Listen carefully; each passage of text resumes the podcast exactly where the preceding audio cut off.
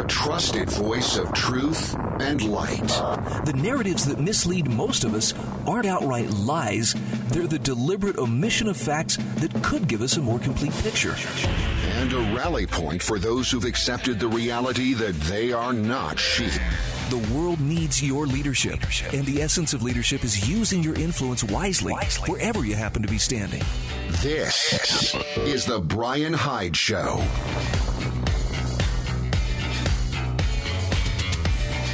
All right, welcome to the second hour of the show.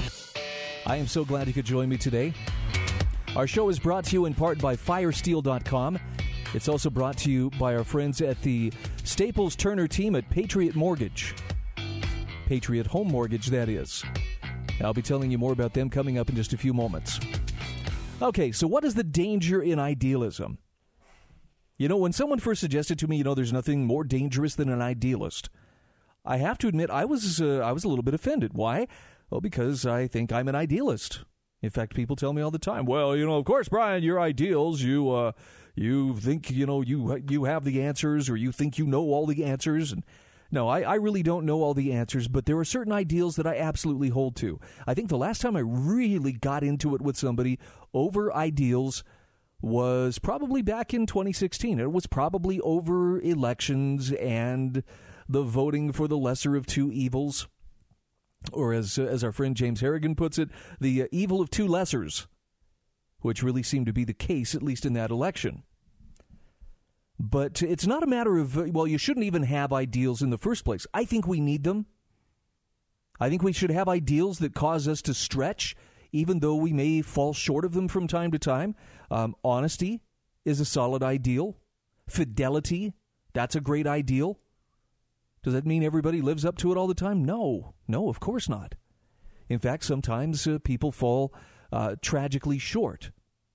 But Paul Rosenberg has an explanation of idealism that I thought was especially timely, given that there are idealists running rampant in the streets of America. And I think uh, perhaps the most illustrative picture of this is the uh, the car dealership that was burning in Kenosha, Wisconsin last night as rioters were going on a rampage. And it's it's a Mercedes dealership. Okay, so this is rich people cars, or at least uh, people with more money than me. Yeah, that would be rich people. Uh, these cars burning, and I mean just car after car going up in flames. And what made it so interesting was the big sign out there on the marquee Black Lives Matter. Well, folks, that's exactly the, the folks who came marching down the street angry because police had shot a black man earlier in the day in Kenosha, Wisconsin, and they were rioting. And so they were destroying cars. And it didn't matter if you had the sign out there. Why?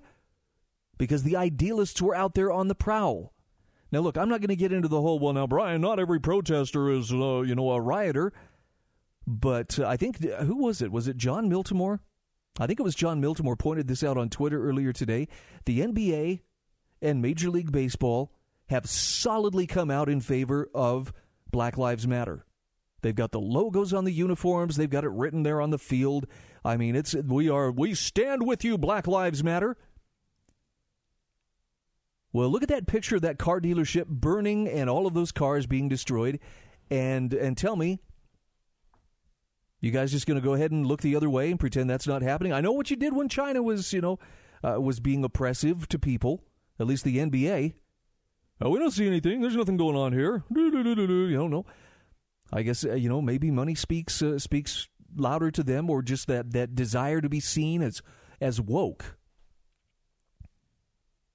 But they may want to walk back, you know, their their support, or at least clarify: we do not support this kind of violence. Because believe it or not, you can still support some of the things that Black Lives Matter stands for. But when you have people out there marching in the streets and that they were marching, they were and they were out there under the banner of Black Lives Matters, destroying property, injuring people, rioting, that is the epitome of what an idealist does. Why? Well, I like Paul Rosenberg's explanation. I'll get to that in just a moment. They're idealists because they believe they have absolute knowledge. They don't think they can be wrong. And that is a very dangerous pl- place to be. They have perfect knowledge, so perfect that nothing you say, not even that sign up there saying Black Lives Matters on the auto dealership, is enough to deter the idealist from torching as many cars as he or she could to make a point. Take from that what you will. All right, let's go to the phone 801 331 8113. Hi, welcome to the show. So, Bryan, when do, you, when do you think people are just going to take matters into their own hands and just start putting bullets into these people and killing them in the streets? I think it's closer than, than either of us would want to know. I believe you're. I, I think you're right. You know, because these people are really causing havoc amongst our lives here. Do you know what this is going to do to the insurance company industry? I mean, not that I'm a big fan of them, but there's going to be a ripple effect. Everybody is going to have to pay higher insurance premiums for many things when this is all over. No, it's it's true. Yeah, and uh, look, I, I watched the police in Kenosha last night. I got sucked into a Twitter feed that was streaming live video from there, and I mean, it was ugly. It was one of the ugliest things, and there's been a lot of ugly stuff going on over the weekend in Portland and so forth. But um, man, you want to talk about people who are primed and just ready to fight. The guy out there with his AR 15 challenging the SWAT team in the Bearcat. I mean, like pointing his gun at the, the Bearcat, threatening, you know, I, have I've never seen anything like it. And thankfully, the cops didn't take the bait. I, I presume it's because the uh, the nihilists out there in the black bloc dress are just uh, they're trying to find martyrs for the TV cameras and for their phone cameras, so it can justify you know everybody else coming and, and joining the party and getting violent, and, and, the cops wouldn't give them that. But your your point is well taken, Rob, and that is, it, we're we're reaching the point where people who want to be left in peace are going to have no choice but to pick up arms and defend themselves. I'm pretty I'm pretty disappointed in the police. Not if they were having firearms pointed at them. I, am disappointed. but but keep action. keep in mind what set the whole thing off, and that was they were trying to take a, a guy into custody. Happened to be a black guy. He ignored their commands, ran, and started to jump into a car where apparently three or four of his kids were, were strapped into the car.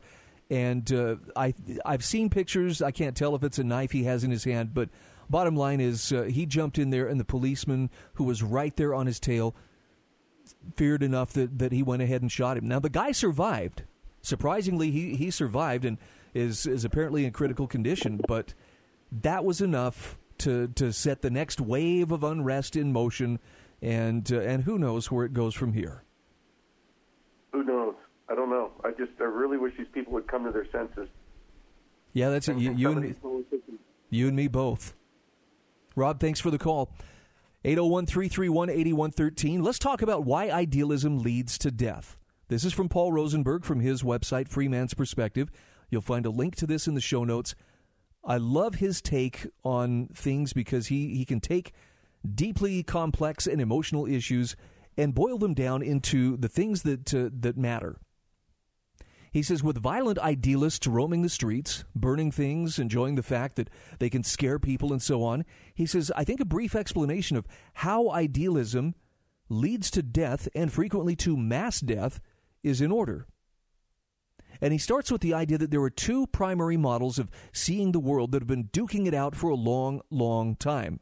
In fact, they were most famously embodied in the rift between Plato and Aristotle, well over 2,000 years ago. Now, he says both men had their errors. This was a long time ago, after all, but each one of them came up with a basic model of how to view the world. Now, he says, I'm simplifying, of course, but simplifying, of course, but here they are in essence. Aristotle said, we should look at the things that are, in other words, reality, make sense of it, and draw useful conclusions from it. Plato said everything we see is a weak version of the real and glorious things that are beyond us. We should seek the ideal and bring ourselves toward it. Now, Paul Rosenberg says our Western civilization, as it formed in late antiquity, tended to take Aristotle's path, focusing mainly on reality. The Roman Church, after it had gained real power centuries later, took a very Platonic course, but they also had to give up a, gr- a good deal of that after about 1200 AD, thanks to Thomas Aquinas, etc. And so we've been a civilization more in tune with Aristotle than with Plato. Idealism, however, reverses that and has brought masses of people back to Plato's way. And while it tends to sound good, let us hold to higher principles. When you mix that with human weaknesses, and especially when mixed with power, it leads to dark and deadly places. And he says to explain why this is so, I'm going to use a wonderful but academic passage written by Harry J. Hogan from his introduction to the evolution of civilizations. He says, I'll pull pieces out of the quote and then elaborate. Now, unfortunately, we are up against the break here. And so this is a classic cliffhanger in which I'm going to ask you. Stick around for a couple of minutes. When we come back, I will share with you this uh, introduction from the evolution of civilizations and Paul Rosenberg's take on why idealism leads to death.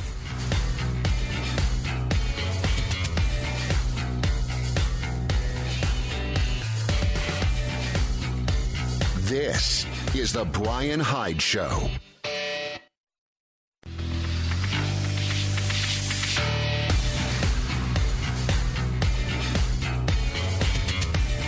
This is The Bryan Hyde Show. All right, welcome back to the show. So, I'm sharing with you this article from Paul Rosenberg Why Idealism Leads to Death.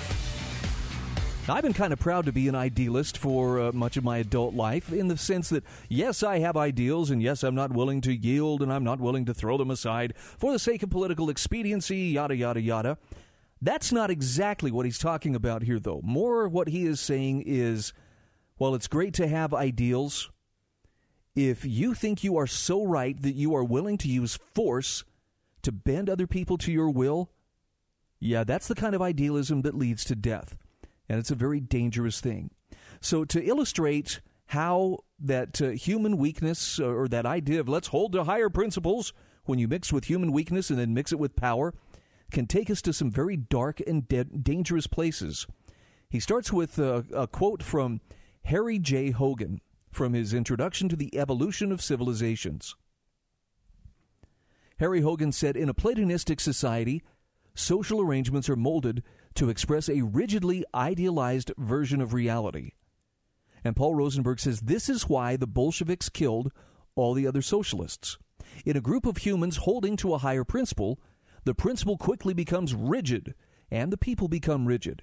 If you espouse a, a variant of their belief, you are immediately seen as an enemy. You can find this in one or, one or more, uh, you find this in more or less every idealistic group.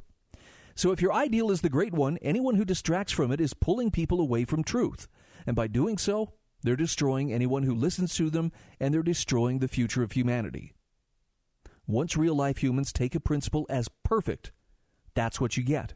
It's how you get self righteous college students and kindergarten teachers breaking windows and terrorizing kids. By the way, there was a terrific meme I saw over the weekend that uh, that just made me laugh. If for no other reason, it, it illustrated that uh, that rigid thinking that that uh, says, you know, you have to agree with me 100%. It's uh, it's the uh, non-playing uh, the NPC or the non anyway the the gray faced uh, I, I forget what it I don't play games obviously but it's the person saying if you don't agree with every single facet of my worldview you're my mortal enemy. And the person he's talking to comes closer leans in and says your terms are acceptable. I'm sorry but that's that's just too funny. Moving on Again, a quote from Harry J. Hogan from his introduction to the evolution of civilizations. He said, quote, such institutionalization would not have the flexibility to accommodate to the pressures of a changing reality. Now, here Paul Rosenberg says by holding your principle as high and perfect, you are also making a claim to perfect knowledge. Real humans, however, do not possess perfect, godlike information. That isn't to say we're stupid or defective but we just don't have perfect knowledge. And pre- pretending that we do has to lead us into dangerous places. He says also bear in mind that science proper, not the kind loved by politicians, was the opposite. It held we could still be wrong about this as a fundamental and eternal principle. Idealism cannot bend, cannot adapt, cannot accommodate itself to better concepts. Humans change and endlessly. Now, again, Harry Hogan, in his introduction from the evolution to civilization says Western civilization is engaged in a constant effort to understand reality. And Paul Rosenberg says this is our model looking at reality, attempting to understand it, adapt to it, and if possible, use it to our benefit. The model is wide open to differing, even clashing ideas, to infinite experimentation, and to endless growth. Within Aristotle's model, then, he says, reform is always possible. Now he asks the question Does all idealism kill?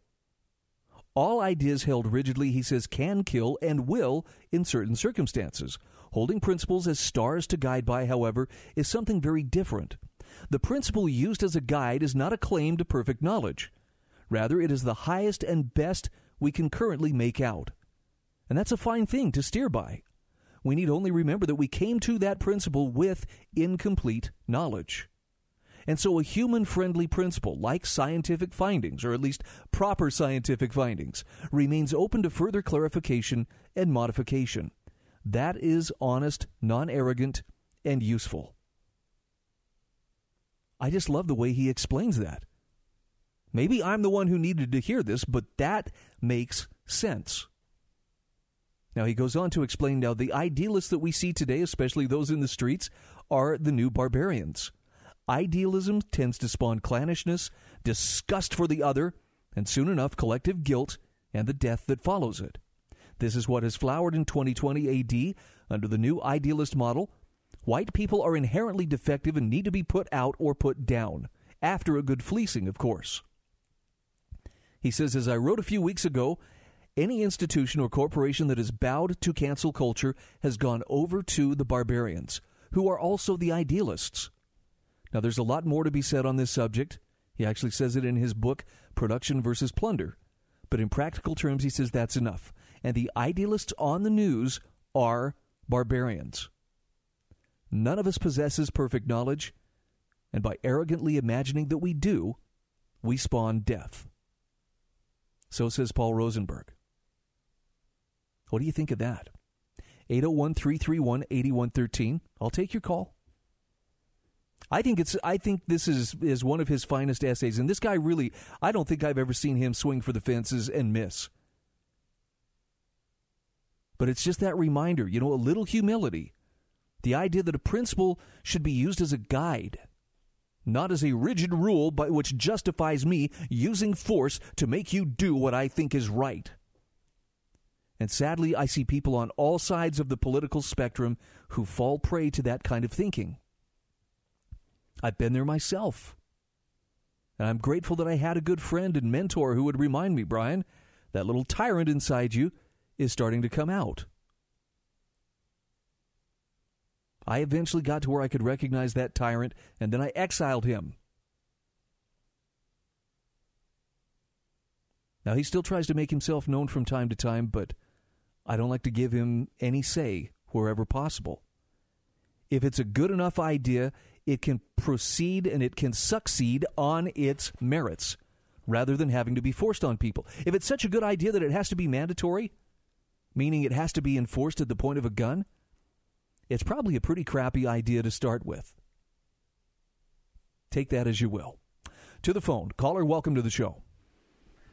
Uh, thank you, Bryan. I appreciate um, you, you and your show.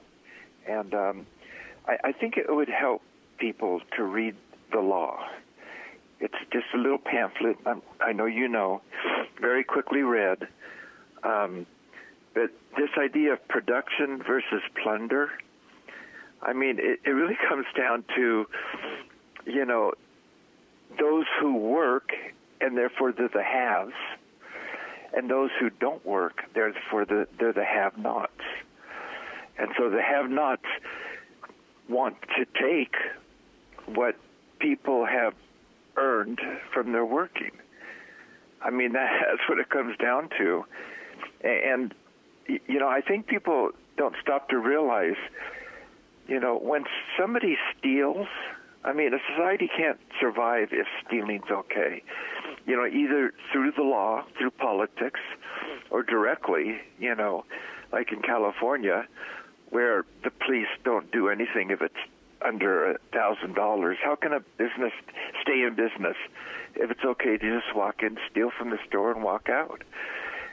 I think what people don't realize is when you're stealing something that something else has made, what you're doing is you're stealing their time. We, we all have a limited amount of time. We're all going to die sooner or later.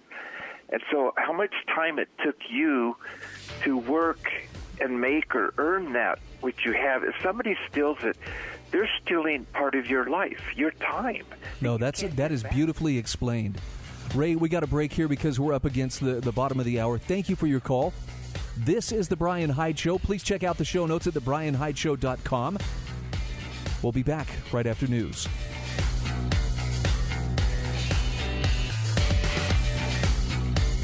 This is the Bryan Hyde Show.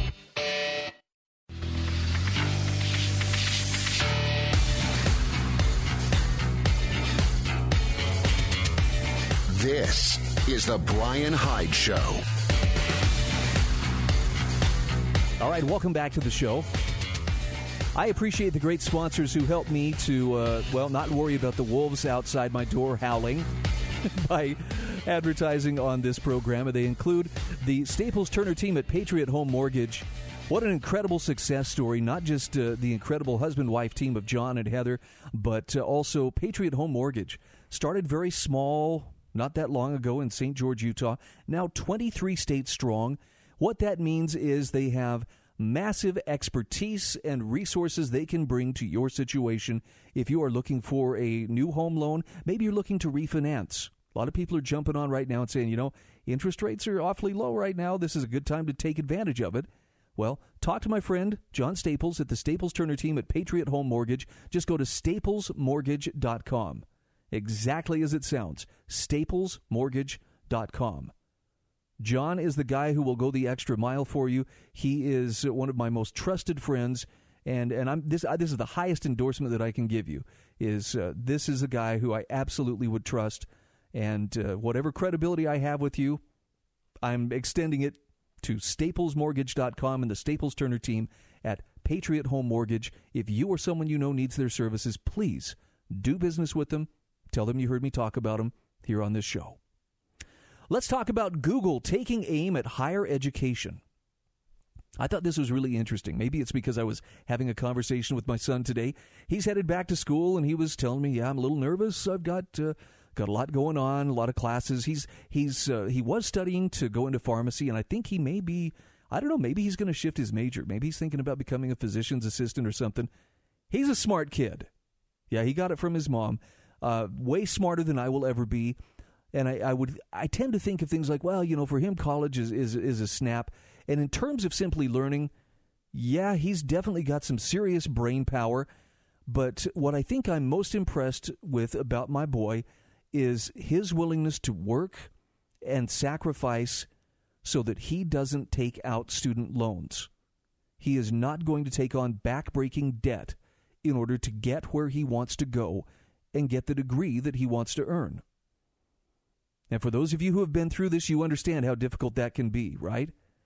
I mean, the student loans are easy to get. Oh, look, it's low interest. It's really no big deal. Come on, take some more. It's easy. As the colleges and universities and the banks collude to put backbreaking amounts of debt on these students' backs.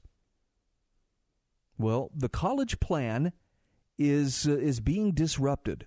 And believe it or not, Google is working to disrupt the college degree. And Jon Miltimore says that's actually exactly what the higher education market needs.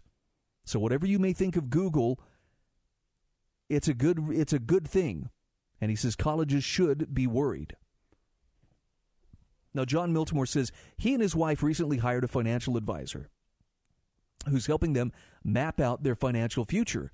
And this advisor, he says, seemed stunned when they didn't want to take advantage of the U.S. tax code's 529 provision, which helps parents save for their children's education. The advisor said, You have three kids. Odds are at least one will go to college. It's a no brainer. But John says, Well, we nonetheless demurred. He says, I like shaving my tax liability as much as the next guy, but he says, The truth is, both my wife and I have serious doubts about higher education.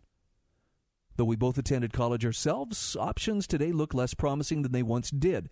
College may have been a no brainer at one time for parents and students who could afford it, but that's no longer the case.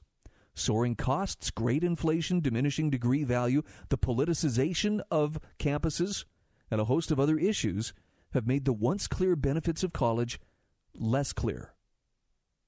By the way, is he wrong on any of those? I don't think he's wrong on, on any that I can see. He says, despite all this, a large part of me still wants my kids to go to college because it feels like so few other options are available. But that could be changing.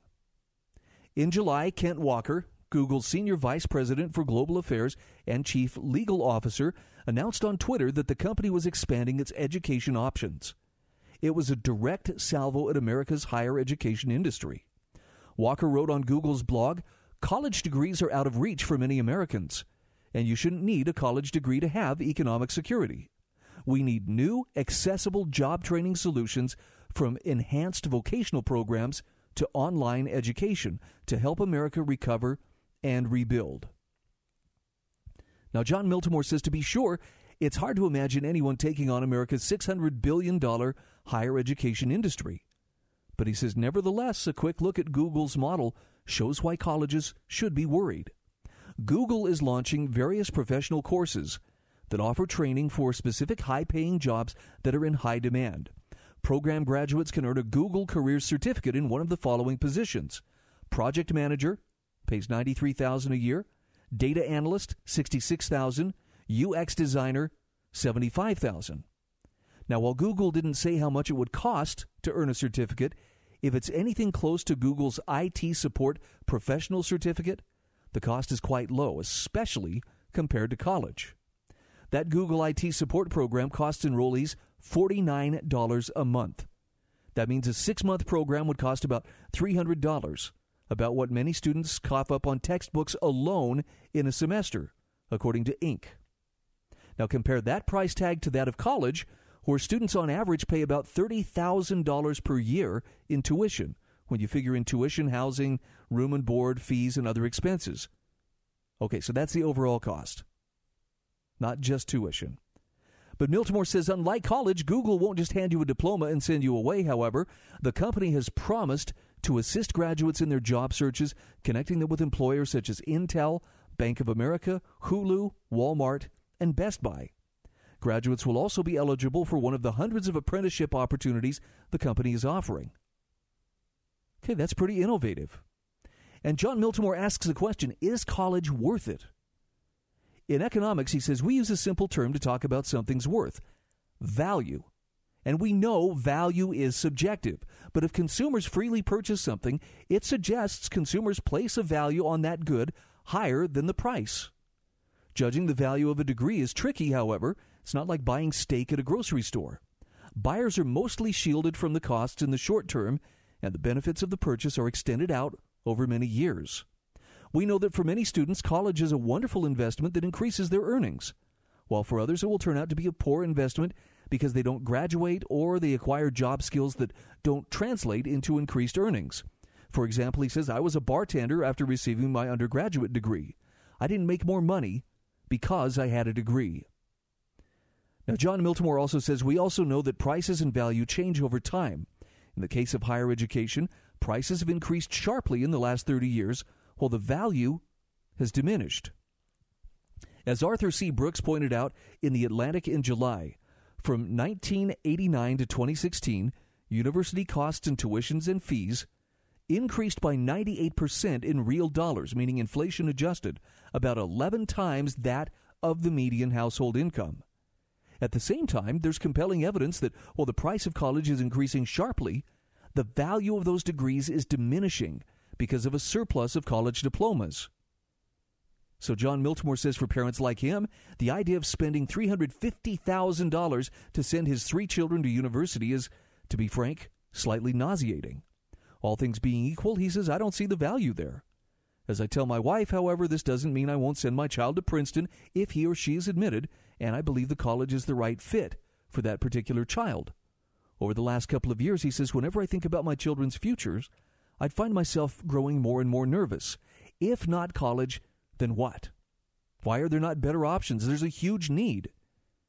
And see, this is the beautiful thing about free markets is that needs do not go unmet for very long. In a free system, innovation has a way of filling the gaps to fulfill what consumers want. Google's expansion of its accreditation system offers two things young people and their parents highly value. Number one, job training skills. Number two, prestige. He says, by the way, don't underestimate the latter. Prestige matters a lot. In fact, when you look at an actual education, many college students receive today, prestige is what they're purchasing, not education. The value of degrees have been diminishing for years, but parents and kids could still rationalize the excessive costs because there was a certain amount of status and recognition conferred simply for being in college and then graduating. He says major corporations of, like Google have more to offer than they realize. In today's marketplace, having Google on a resume can offer the same prestige as a university, and arguably more in terms of job skills. Once corporations figure out their brand can offer commodities consumers want, like job training and, val- and validation, it could disrupt the current education model. It's possible corporations could bring back a resurgence of the once popular apprentice style learning that could be traced back to the Code of Hammurabi in ancient Babylon, through to business training programs today like Praxis or Google. He says at the very least, programs like Google Career Certificates will offer much needed competition to the university system and additional options to young people looking to take their next step in the world. Parents of the world, he says, rejoice. All right, we'll take a quick break. We'll be back right after this.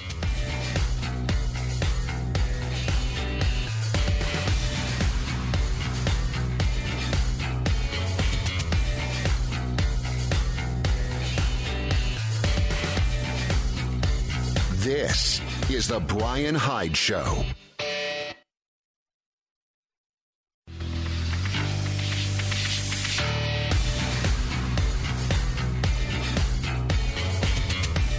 This is The Bryan Hyde Show. All right, welcome back to the show. I got to take a minute here to tell you about firesteel.com, one of my sponsors. I am so proud to have them as sponsors of the program because they have a product that can really, really make a difference when it counts. And that is uh, their incredible fire starting scrapers, their, their rods, their fire steels, their Gobspark fire steels. They are just absolutely incredible when it comes to making a fire when it really counts. And, and when it really counts, you know, this is when people find out that, you know, if they're in an emergency or they're in a survival situation, matches can become damp or they can become useless. Lighters can run out of fuel or they can break old fashioned flint and steel. I mean, if you got your mountain man skills, more power to you. But for most of us, we need something that can strike a reliable spark and work every time, even when it's wet. That's where fire steel comes into play. And best of all, let's just say that you hear this and you think, all right, Bryan, you're right. I'm going to check this out. You go to their website, firesteel.com, you watch the videos, you go through their list of products, and you say, this is great. This is for me. I'm going to do it. Here's two great things that are going to happen. Number one, when you get to checkout, you're going to enter my name as the coupon code, Bryan, B R Y A N, and that's going to save you 10% on your purchase. Secondly, you're going to get it in a timely fashion. Their shipping is secure, it's quick, it is sure. They are a very reliable company, and I just I tell you this because you know sometimes people are like, oh, I don't know, I ordered it five weeks ago and I'm still waiting. I'm telling you, they are quick at getting these orders out it's a company you can count on in more ways than one. Firesteel.com. Just remember to use my name at checkout. That's Bryan with a Y. Okay, two quick items here. These are both COVID 19 related. This is an article from MarketWatch.com. The headline Sweden has developed herd immunity after refusing to lock down, experts claim. Its coronavirus infection rate is falling. I'm not going to go deep into the article, but I want you to check it out just because uh, this is more powerful evidence that a lot of the things that are being foisted on us and and and manipulated onto us whether it's masks on our kids in school whether it's masks at the store or just you know the social distancing guidelines or threats that we may have to lock it down again I, I honestly don't know why people are striving and straining so hard to just grasping for that one straw any reason to believe that all the stuff that has been done to us in the name of fighting COVID 19 was right somehow. I'm quite convinced it wasn't. And I look at Sweden and I think, my goodness, if this is true, leading Swedish health experts claim the country has a falling coronavirus infection rate because it was one of the few that didn't go into lockdown and rejected the use of masks. Bottom line is the people who were most vulnerable, yes, they quarantined and they were kept away from crowds. That's just common sense. And the funny thing is, most were doing this in all countries around the world before any official edicts went out. As for the rest of the population, they simply used their best judgment. They went out there and they still interacted, still engaged in commerce. Their economy stayed afloat. And now the rate of infection is falling and falling and falling. Why could that be? Well, the article says it's very likely because they have reached herd immunity. And in case you don't know, viruses will never respond to official policy. It's it's the strangest thing. It's like they don't even listen to politicians. They don't even know who I am when some politician says, "You have to do this or else." They have a natural course which has been understood for many, many years, and that is people catch the virus, they develop the antibodies, and eventually enough people develop the antibodies that the virus struggles to survive. And it can be negated. But guess how guess how that can't happen when you keep everybody isolated and locked away from each other. All it does is prolong how long it takes for people to get it get it over with. Keep the vulnerable out of the mix if you possibly can, but get it over with. And stop making us run around like a bunch of frightened sheep with masks over our faces, convinced that every person we encounter is going to be the death of us. Sorry. I just, I really struggle with, with the unkindness and the vehemence with which some people feel like they have got to impose themselves on the people around them because masks, and by the way, that can go both ways. There's a lot of anti maskers out there too that would do well to consider you will catch more flies with honey than you will with vinegar. But moving on. Great article from Robert E. Wright from the American Institute for Economic Research. Let's follow the history of science instead. I don't know if you caught this last week, but Democratic presidential hopeful Joe Biden is now the most high, hope, high profile politician to promise voters that I will listen to the scientists, meaning he will mandate masks and shut down the economy again if his favored scientists so advise. Even the humble members of the City Council of Millage, Milledgeville, Georgia, invoke science in four pages of whereases designed to justify a largely toothless mask mandate that directly contra- contradicts a Georgia law against wearing masks in public, except for certain holidays. Presumably, this was to deter real crime, and the enforcement of which, in some places in a city of 50,000, apparently hinges on a font size of a door no- on the font size of a door notice. Strange times, strange times indeed, says Robert E. Wright. One wonders why we need to elect politicians at all if they will simply defer to the scientists. Ah, but there's the rub. Which scientists? They don't agree on much, especially when it comes to the novel coronavirus and masks and such. Look at the litany of articles on the AIER website chronicling the dissents. Should we listen only to the scientists on the government payroll? But then wouldn't they essentially be unelected, unaccountable dictators? That sounds vaguely undemocratic. Sticky, this wicket. He says, plus, last time I checked, these scientists have no policy expertise in economics. Perhaps that doesn't matter as many economists have no policy expertise in economics. Is that the role of politicians then? To decide which types of scientists get to dictate in different policy areas? Perhaps Biden will listen, will listen to these economists on spaceship design or military tactics. He says, I would pay good money to see that. Seriously, it would be a horribly expensive boondoggle, certain to raise my taxes. So, why is it so important to listen to the scientists anyway? Are they suddenly less fallible than previously? Is there any science to support that belief? Because let's face it, these scientists have a pretty poor track record overall. And I love the list that he supplies here. Listen to this. Did you know that the scientists, meaning the official scientists or those who were in tight with those in power, once believed that the Earth is a flat disk, not a sphere, and that it resides at the center of the solar system and even the entire universe? They believed that said Earth was created like 6,000 years ago. They believed complex life forms spontaneously arise from inanimate matter. They believed that species evolve by inheriting acquired characteristics. That sickness arises from an imbalance of the bodily humors or bad air, miasma, and in either case is best restored by draining the afflicted person of blood and or applying massive doses of mercury. They also believed that maternal thoughts cause birth defects. They believe that human beings are not all equal, but rather composed of races, some of which are superior to others. Just measure their skulls for proof. They believed that phlogiston and caloric exist and explain combustion, and that if you cultivate an area, rainfall in that area will increase. Rain follows the plow, and that another ice age was upon us in the 1970s. Now, Robert Wright says that's just a small sample of some of the silly and outrageous ideas once held by the scientists. For more recent whoppers, he has a link there where you can read even more.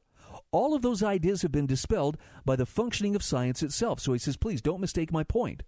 The scientific method is one of the few rational methods of thought some humans employ, and it does help to refine our understanding of important phenomena over time. His point is, these scientists are often wrong, very wrong especially early on in the study of some aspect of the real world. But the realization that the scientists' understanding improves over time rather than springing from their heads fully formed like Jove gives birth to a paradox. The more novel, the more novel rather the coronavirus that causes COVID-19, the less accurate the scientists can be about it, and hence the less reliable their policy prescriptions. Think about how our descendants will mock us for believing masks slowed viral transmission. Now he says, so Joe Biden and these other scientists invoking these scientists, what they really mean is, I don't care enough about you to make difficult decisions, so I'm going to delegate to a group that I think you are dumb enough to defer to without question. A politician who really had the public's interest at heart would say instead, times are tough. Americans have died from a natural cause, and more Americans are likely to. Unfortunately, there is not much we can do because viruses live by their rules, not ours. Executive orders and metaphorical wars can't stop them.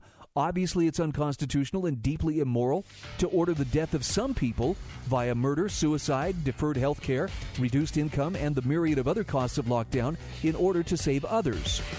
And we can't do the obvious and offer a live vaccine to volunteers quickly and constitutionally because there isn't sufficient profit in that. But of course, those wouldn't be the words of a mere politician. He says those would be the words of a true statesman. This is The Bryan Hyde Show.